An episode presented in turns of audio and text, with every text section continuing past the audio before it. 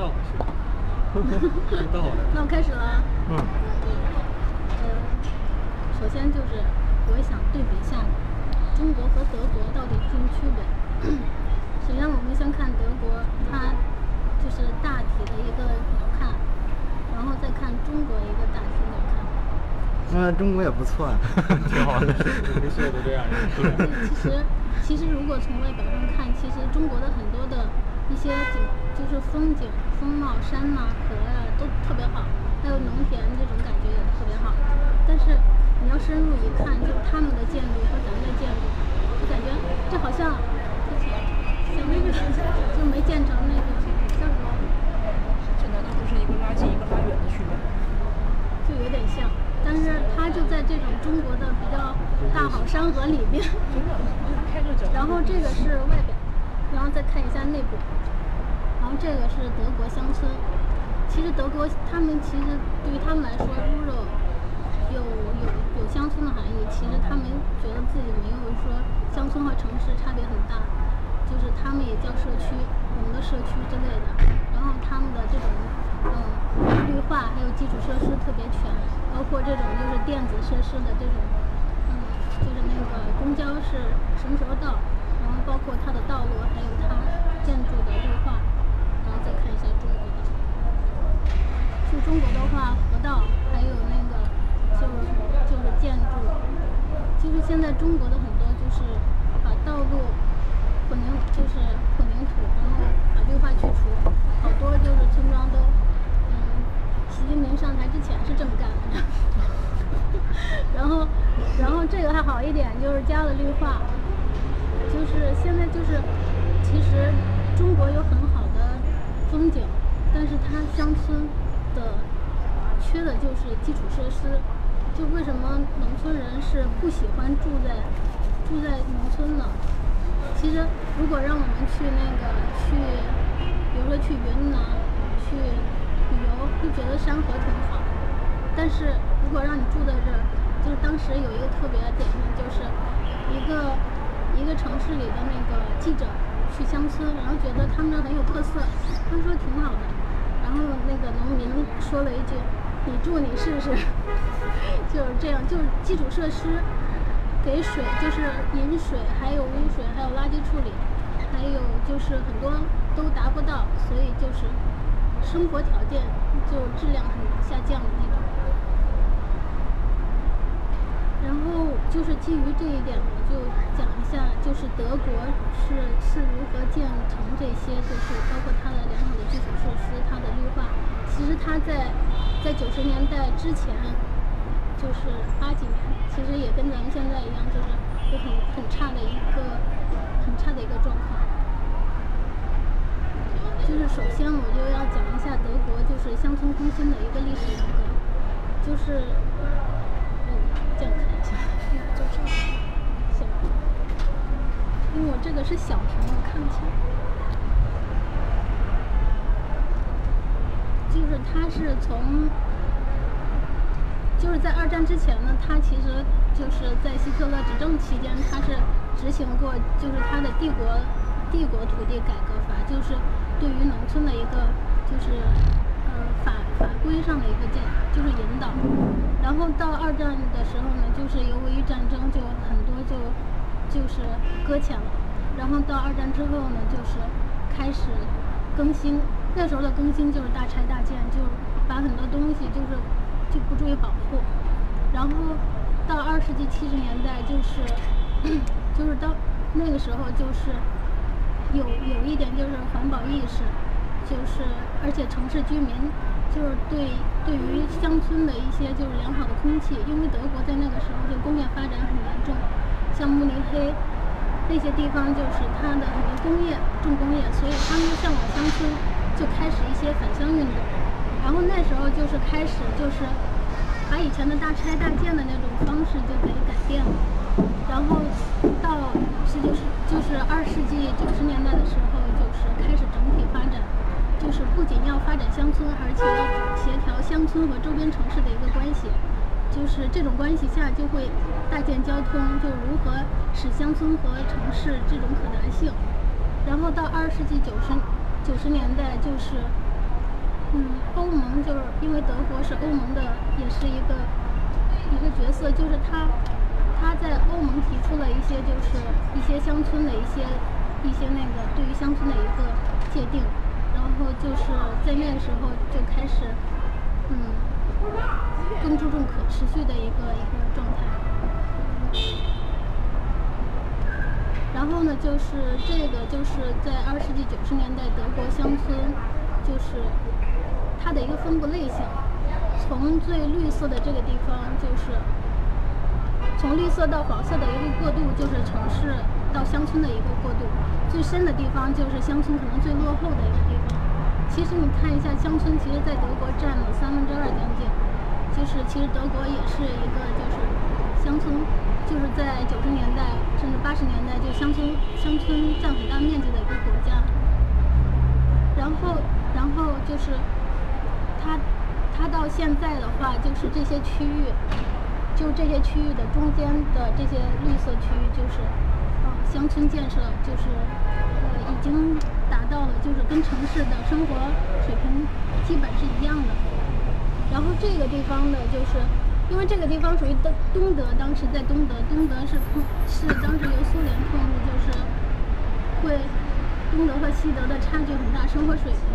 就是社会主义和社会主义和资本主义的一个差距，就这个地方会落后一点。然后了解了解它的结构之后，我们我们看一下，就是。德国乡村就是乡村更新存在的一个优势。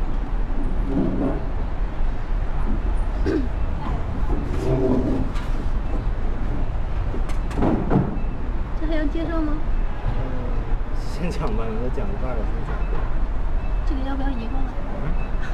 咋了？对着他。我没在这儿了。啊，没事，调换啊。就主要有屏幕，因为我之前发现得得照着 P P T 会不好。那你就照屏幕吧，别写着了，直接指。没事，你接着说吧。我从来没坐在这儿。然后就是，就是德国乡村更新，就是我就是大概想就是整理了它的一个乡村规划的一个优势。首先第一个就是它的一个完善的乡村规划法规体系。我觉得中国在这一方面就是。特别欠缺，它的德国的法规体系就是上到国家，下到一个村庄，它都会有，它都会制定一个它自己村的一个法规，然后它自己村会分到给水、排水，还有雨水，还有垃圾处理那些，每一条都分得很细的一个法规条例。然后首先就是联邦政府，它对它对就是德国更新乡村更新的提提出的土地整理。然后再到联邦各州，它也会制定一个相关的法规。然后各州之后，各州有分各个区域，这个这个就是德国的一个就是州的一个行政区。这边就是巴伐利亚，当时我们去的就是巴伐利亚的三个村庄。然后在巴伐利亚的这个州下边，它会分很多区。然后各个区又会制定相关的细则和条例，然后区里有很多村庄，村庄又会制定它相关村庄的一些法规和条例。这个就是它德国德国它这种法规就是规划的一个体系特别健全，它有了一个相关的法规法规的控制，就是给很多事情就有一一些依据。然后第二个就是评级管理制度的优势。这个评级管理制度其实说说的直白点，就是跟中国的就是嗯县就是市县镇村它这个等级制度，但是在德国的话就是不分这些，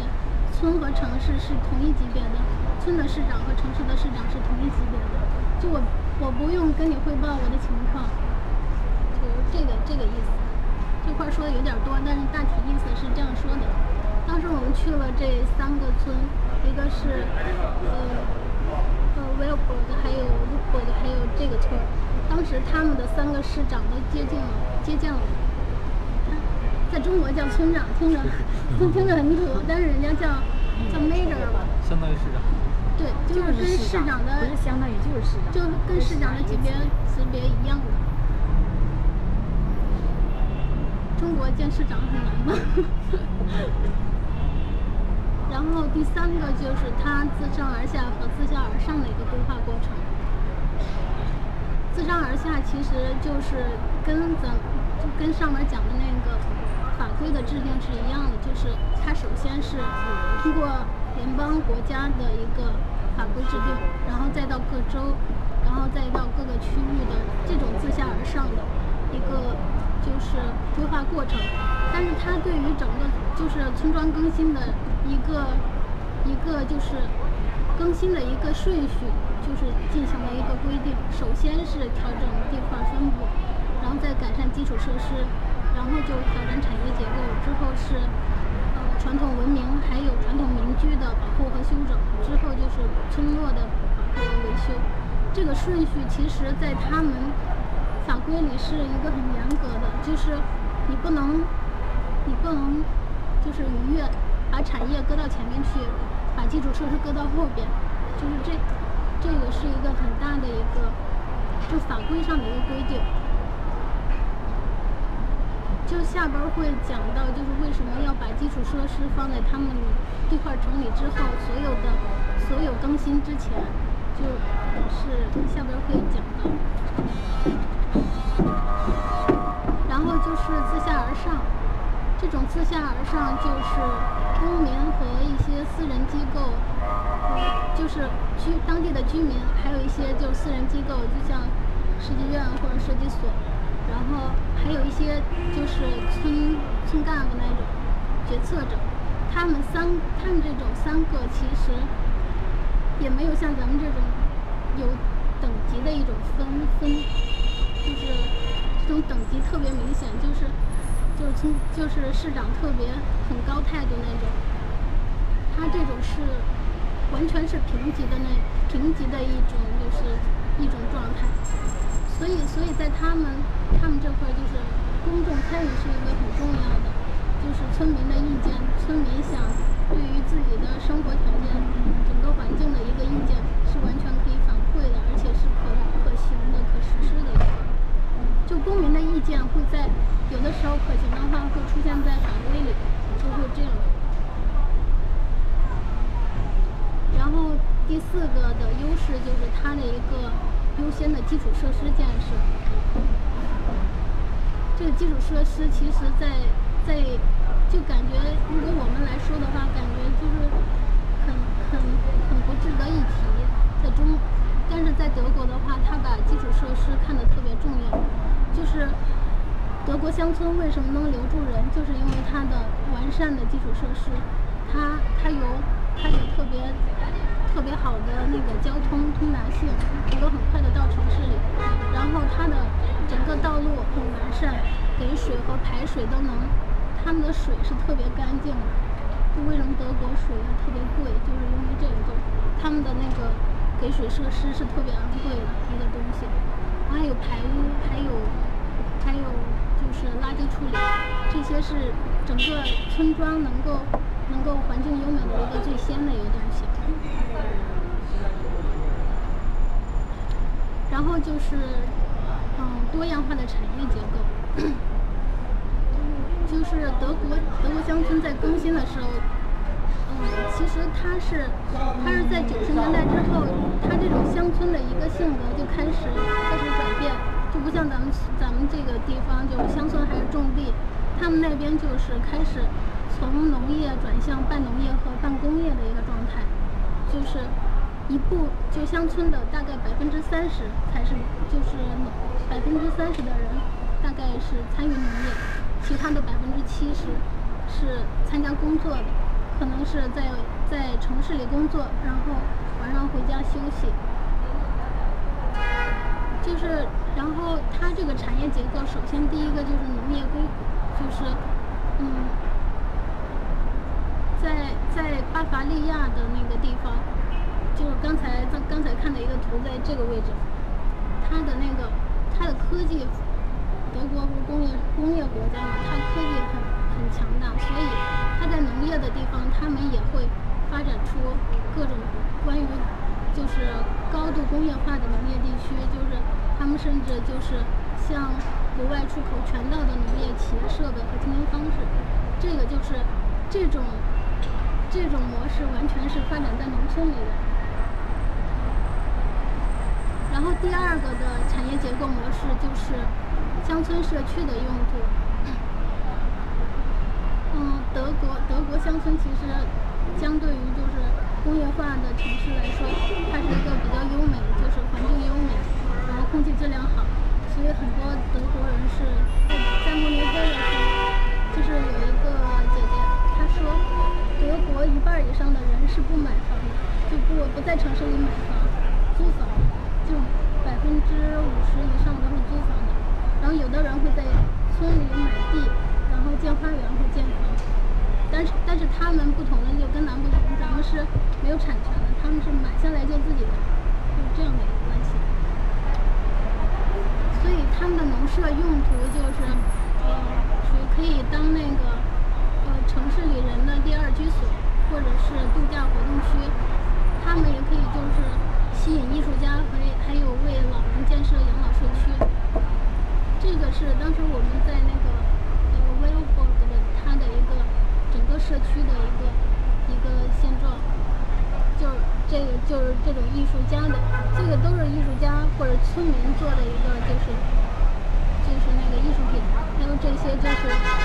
发展的第二第二这个是招待所，这个是 hotel， 就是发展的一个就是。不同于乡村那种完全另一个状态的一个产业。然后第三个产业就是，嗯，建建立娱乐休闲场地。就是在德国，德国人认为吧，就是乡村的地会便宜一点。然后，而且德国现在是大力发展它的交通通达性很强，所以就很多的大。大企业包括一些那个，嗯，宝马和奔驰，其实在慕尼黑都是在周边的，就是在乡村，就是乡村和城市近郊地带。然后还有乐高的乐高的那个娱乐场，就是娱乐场也分布在就是郊就是近郊的乡村，然后它的通达性是完全可以辐射到它周边的一些大城市。所以好多人就觉得城城里也没有没有那么好住，就还是挺喜欢乡村的。然后第三个就是，嗯，第三个就是因为乡村它的那种生态环境、那种山河的那种自然景观比较多，所以嗯，政府就比较鼓励发展生态公园或自然公园这种，这个也是就是吸引城市人去去。城市之外或者非都市区的地方去消费，或者是去进行旅游。然后第六个优势就是它的传统和现代的融合创新。嗯，这个地方其实其实在中国提这个说法其实也很多，就是说那个就是做什么古建修，做一些乡村的农舍建设。就是传统和现代结合，但是真正到你实施的时候，建房的时候就就很难，就就很难。这个这个是一九九四年德国的一个，他们是基督教吧，就是一个一个就是公共的，就乡村拐角的一个公共场地。然后在在二零零七年的时候还在保留，但在中国的话就可能就没了。就是他们很重视，就是传统的一些东西，小小东西也会重视。然后这个是，这个是这个村儿的一个教堂。其实，其实，在一九七六年和二零一三年，其实整个没什么多大差别。天蓝了。照片儿，照片儿吧。但它的周边的设施变好了。设施还有那个可难度都都会比以前好一些，但是整个的一个建筑的一个状态是不会变的。然后，然后，嗯，之后就会讲到我们当时去的一个两个特别典型的一个村，一个是卢布尔，还有一个维尔伯尔。其实德国它也分它也分大村和小村，就像中国一样也有小村，然后大村里还包括包含着一些小村，就是它的居民点很分散，一个点上可能大概住四五四五户，它这个也是，这个就属于它的那个大村。 它的级别就是叫 start 的县城，县城的那种那种级别，在在中国的话 ，Luxembourg 就是一个行政村，叫嗯 Maas 的一个行政村，相当于中国的一个中等村庄的一个一个概念。Luxembourg 大概就是总人口数大概两千人，然后那个呃 Weilburg 它就是五千人，它的整个的一个。 就是行政范围和和级别的一个分别。然后，然后在这个基础上，就是在这种行政行政村和自然村还有县城的这种基基础上，他们负责乡村更新的一个负责机构是很重要的，在它这个里边，就是它在乡村要决定这个乡村要进行规划、进行建设之前，它首先要建。 在社区建立一个更新办公室，叫乡村更新办公室，来负责乡村更新这个事宜，然后再再向社区和议会公示，然后再筹备。筹备阶段就是整个乡村办公室都会跟居民和政府进行协调，然后把计把计划就会公示，就是很公开的一个一个模式。然后再会找一些嗯、呃、私人机构去做这个乡村规划，然后。 然后，然后再就是介绍乡村规划的方案，既要跟社区的相关的一个负责人，还要跟公民去进行沟通。然后到执行执行的时候，还要跟公民进行沟通。这个它它的执行方案是通过公民就是选投票进行决定的一个关系，就村民村民进行投票的一个关系。 就直到最后，就是这个乡村更新办公室一直在运作。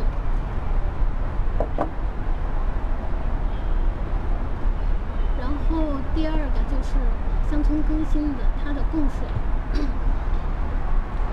就是其实在中国乡村也有也有一些就是供水也有供水系统，但我不知道就是它的就是中国的乡村供水它是有时间段的。 就是比如说早晨、中午、晚上，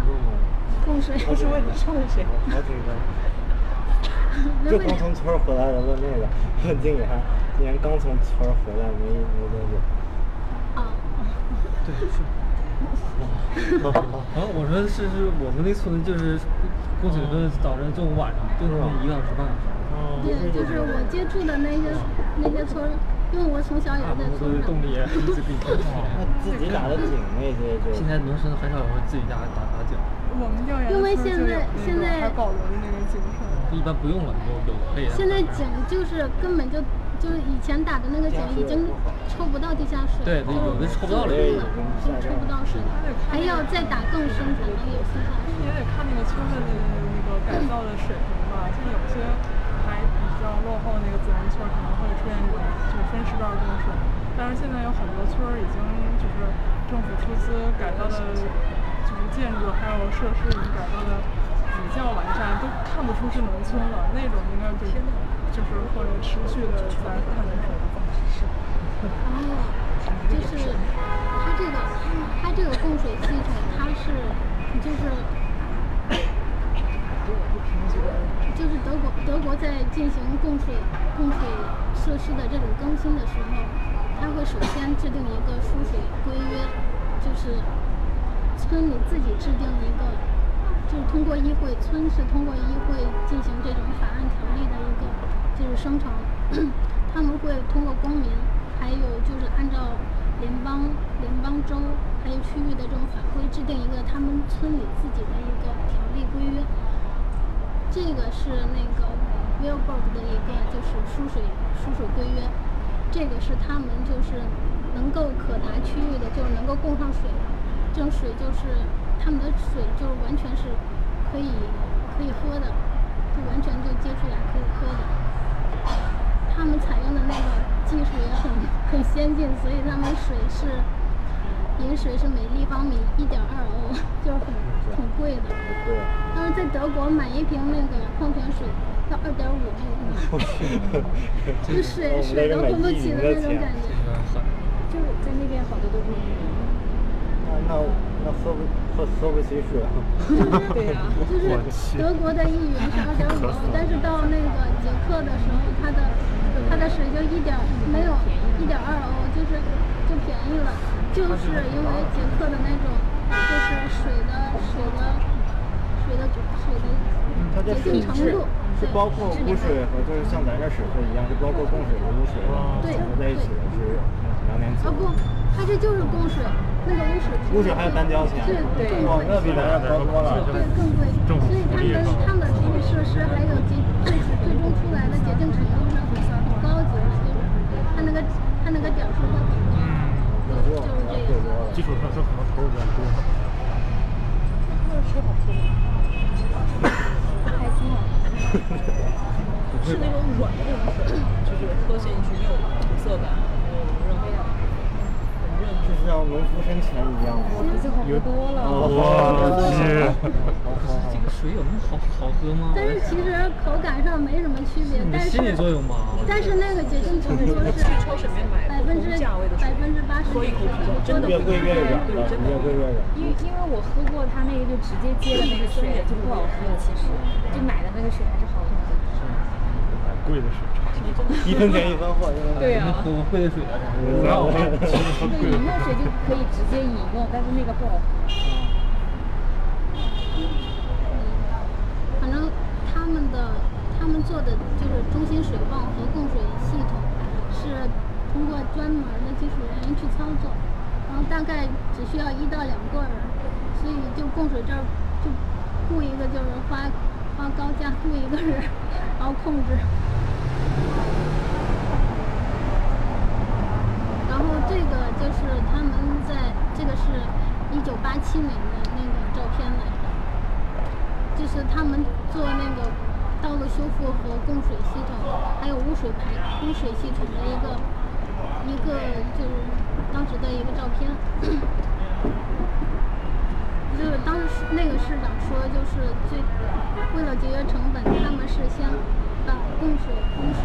还有整个道路先规划好，然后再同时进行进行建设，就是避免就是出现就是二次再把道路掀开再再弄排水，就一次性都建好，就是这样的一个。但是它是分片区的。德国的下水道像美国那样就很大吗？还是他们这个像咱这不是管这管这个？ 就是他们城市，城市会有很大的下水道，还是比如说像在乡村？乡村没有那么大。但是它，但它都是预埋好的。对对对，对，这个是给水的，污水的要给它清理。然后，然后污水处理会更贵一些，是每立方米三点二。然后。 它这个污水污水终端会制定一些排水法规，然后还会成立一些，还会成立一个村庄排水委员会。然后它这个是政府投资百分之六十，然后百分之四十是由公民自自己来掏钱。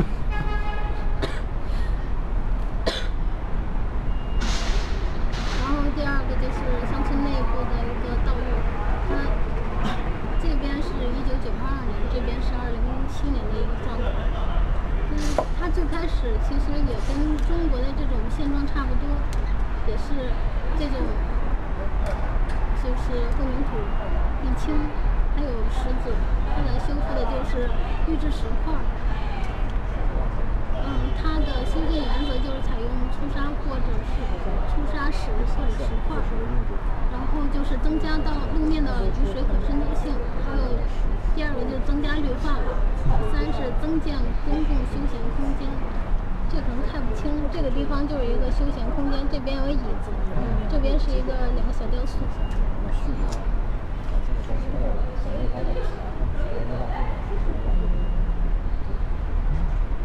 然后它对于道路的。道路就是公共交通领域，它也会有一个法规，就是公共交通领域的特殊用途法规。就是说，你对于就是村里的一个公共交通，你如果私搭乱建的话，它会它会它会让你拆除或者是罚款。然后还有就是，你如果想私搭乱，就是建一些你自己的东西，它就有一个公共交通特殊用途的管理费用规定。就是你如果在我的大家公用的地盘上建一个东西，那你就得就得付出一些代价之类的。就是他对于这些法规是很明确的，你可能就不会像中国一些私搭乱建也没法管，就是这样的一个状况。金秋野老师鼓励他们研究蓝屋顶，呃，这叫这个违章建筑。对，上次我爸讲过朗朗读违章嘛，歌颂这种具有活力的这种民间建造。这个的话，村庄外围道路其实就就有点像海绵城市那种，它它会有一些植草编沟，还有生态排水的一些一些设施。然后第五个就是雨水，雨水这就是就是它村庄内部的雨水排放就特别有意思，而且特别完善的一个系统。首先就是从它的村村庄的一个整个建筑的屋顶上，就是房屋上来看。就它，它每一个都会有就斜坡的收集，然后到这个地方是最后排到它的一个下水道，然后这个地方也是收集，到这个地方有个缓冲，然后排下去，然后那个也是，嗯，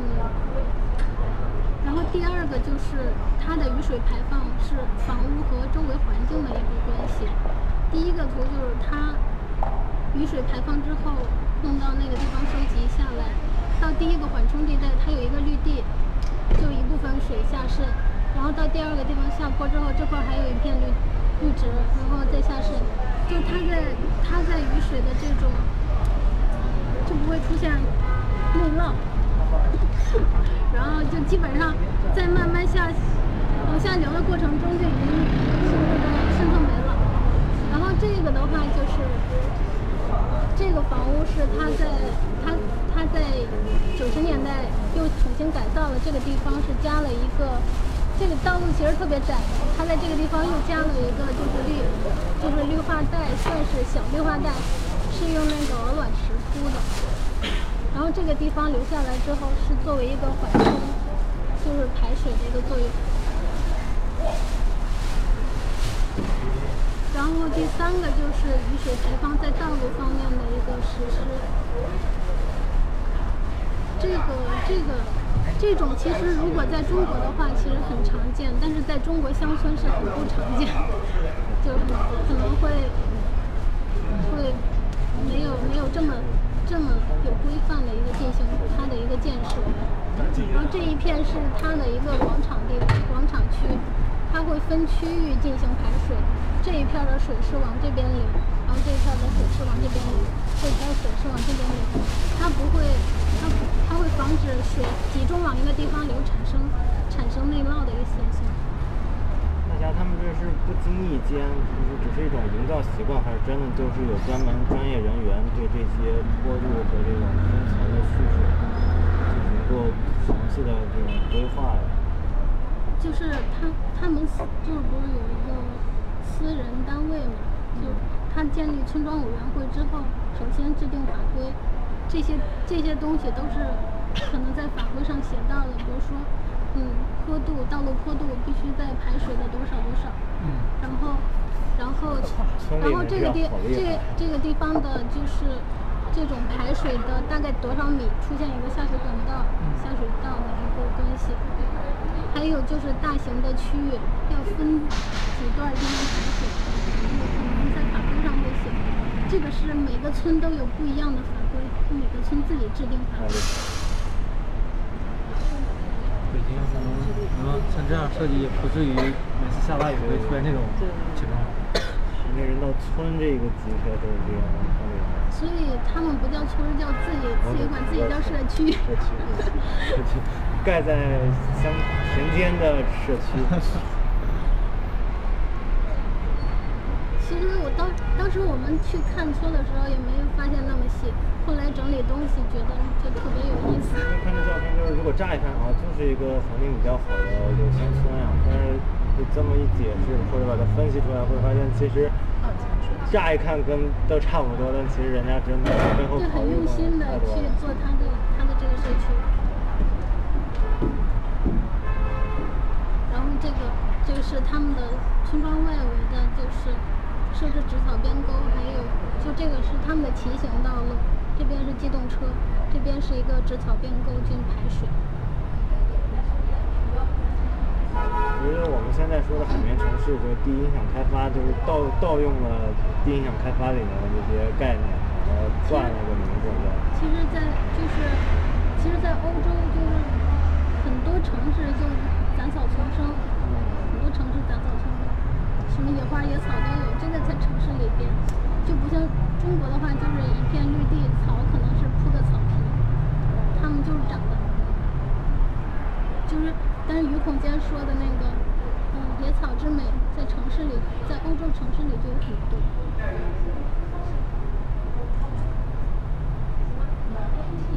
然后垃圾分类，垃圾分类这块儿、啊、也没，就是提了一个垃圾分类集中收集。 然后它这个不同的就是，它允许一些垃圾回收公司参与，就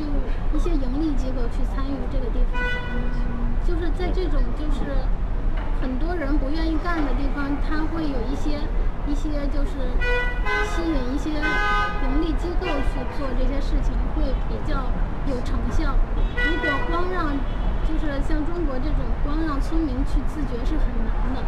需要有一些利益的那个什么。 他才会做，所以这个地方他就让那个回收公司参与这种机构。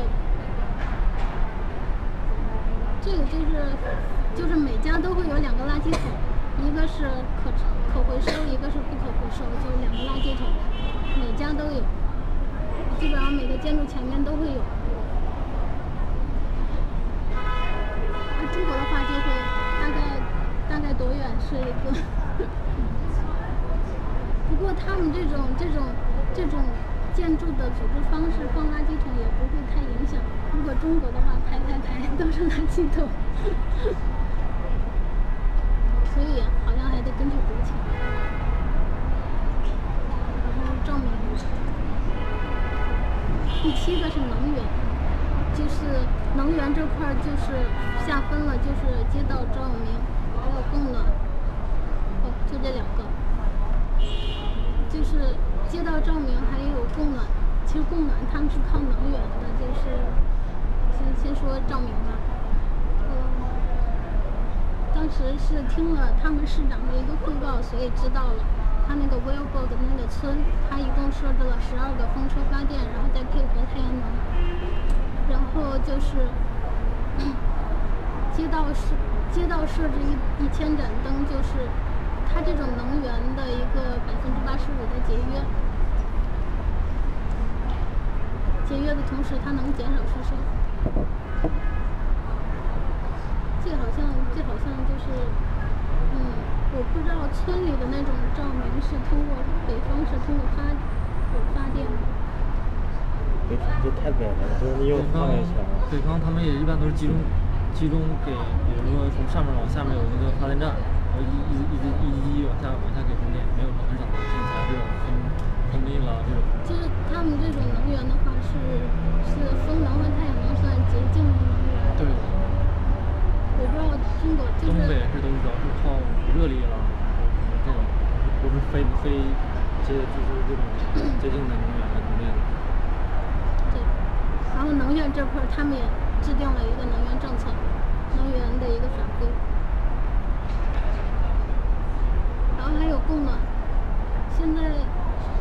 中国的话是，除非是一些特别特别特别有名的古村，他们会有供暖，集中供暖的。现在很多都很少供暖，像北方的村里也都是烧烧暖气。对。对。然后他们这个就是。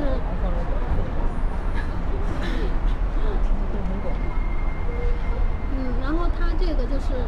他首先在村里建一个集中中央供暖站，这跟这个小三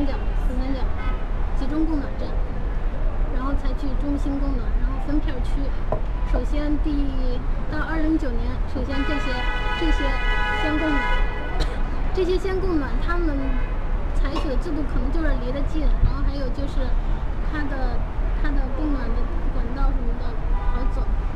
然后第二年就辐射到这块儿，就是二零一零年就涉及到这块儿，然后到他们现在也没有没有做到集体都能供暖，它有一部分就是。 嗯，没有供暖的，就是私人采取那种壁炉，就烧壁炉，或者是直接用一些电、空调之类的那种。现在还没有，还没有做到全方位供暖，但是作为村来说已经很不错了。供暖技术跟咱这边长得一样吗？我觉得是差不多，对，应该是吧。那次在那个餐馆吃饭，就是在窗户下边的那个。对，应该是暖气。 然后这个这个也是我无意中发现的，就是怎么区别它已经供暖了，怎么区别它还使用壁炉呢？就是通过烟斗，这个让我我我搜照片的时候看到这这个地方这个烟囱就堵上了，然后他肯定他们家就肯定是已经供暖了，然后这个烟囱还还那个什么，就是他们家还没有做到供暖，然后再使用壁炉。其实，其实，在风貌上就很很明显的区分出来。当时我还在在搜，就是供暖。那老人不就进不去了。然后建筑更新，更新的时候，它的它的建筑其实也是一个有一个变迁过程。中国在提那个像就是楼房建设的时候，就是说要。 保持原有结构，或者保持有原有风貌，但是在德国，就是在十六世纪到二十世纪，它这个时期就是实践期间，它是有很大的一个风格变动，就是从最开始的农业农业的一个村庄到嗯半农业半工业的一个状态，是这个这个就是他们最开始的一八一八九五年，那时候是完全农村化的一个状态，是这样的一个，然后慢慢工业化开始，它就。 会有一些仓储或者小卖店的一个一个一个功能，就是商业性的，它建到二楼，然后到到一九一九五零年，就是就是它如果不做养殖，它就需要把一些一些功能性的东西拆掉，然后到一九十年代六这六十年代的时候，它又做了商业，就要做了一个改造，到九八年的时候又做一方面改造。 就是它的它的农舍，从九十年代到二十世纪，就是一直是在变动，但是它的风貌是，其实，在那个环境里是有，我不知道当时他们的一个状态，因为没准像咱们似的，也会说那个很突兀，要什么风貌协调的一个政策，但是它的一个过程是这样过来的。 然后对于建筑更新，它也对于房屋进行一些那个法规的限定，这个就是就 Wellbog， 当时我进了他们村的网站，然后那个宿舍网站特别全，什么都有，就是对一片区域的那个那几个房子怎么改造，它有图纸，然后对它的限定，这个是这个是有一有一片区对建筑的一个风格，就是三种，这第一种、第二种、第三种。 三角的斜坡，还有这种单坡的，就是对它的一个形式的一个限定，就是你在这个地方建房或者修建、修复，必须要按这三种，然后高度会限制出来，地下室的高度，还有它的宽宽度的限制，还有距离街道的一个一个关系，还有排水的一个必须有排水的一个一个那个设施。 就是它对建筑，包括建筑周边做一个整体的一个一个一个就是引导吧，算是。然后它这个建筑更新一共分为三个形式，第一个就是保持原有建筑结构，就是它建筑没有大的变动，就在一九八五年到二零零七年，建筑结构是没有变动的，在在风貌上会有一些变动。 然后就是增加绿化，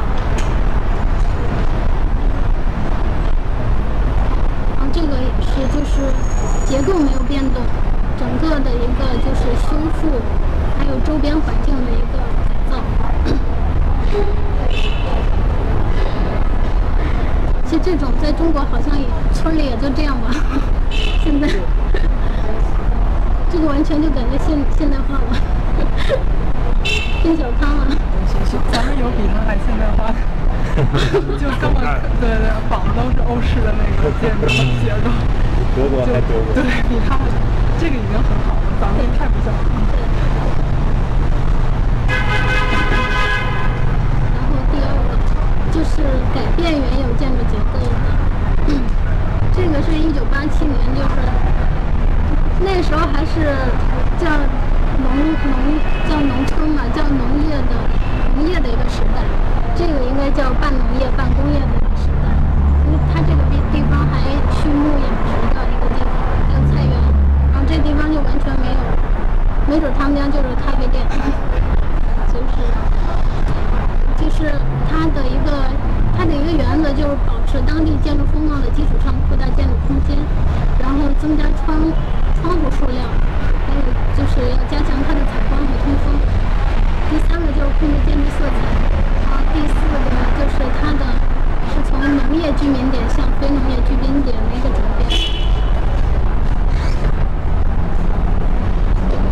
然后第三个就是它建筑更新是特别关注建筑与外环境的一个关系，就是建筑与道路还有绿化的一个关系。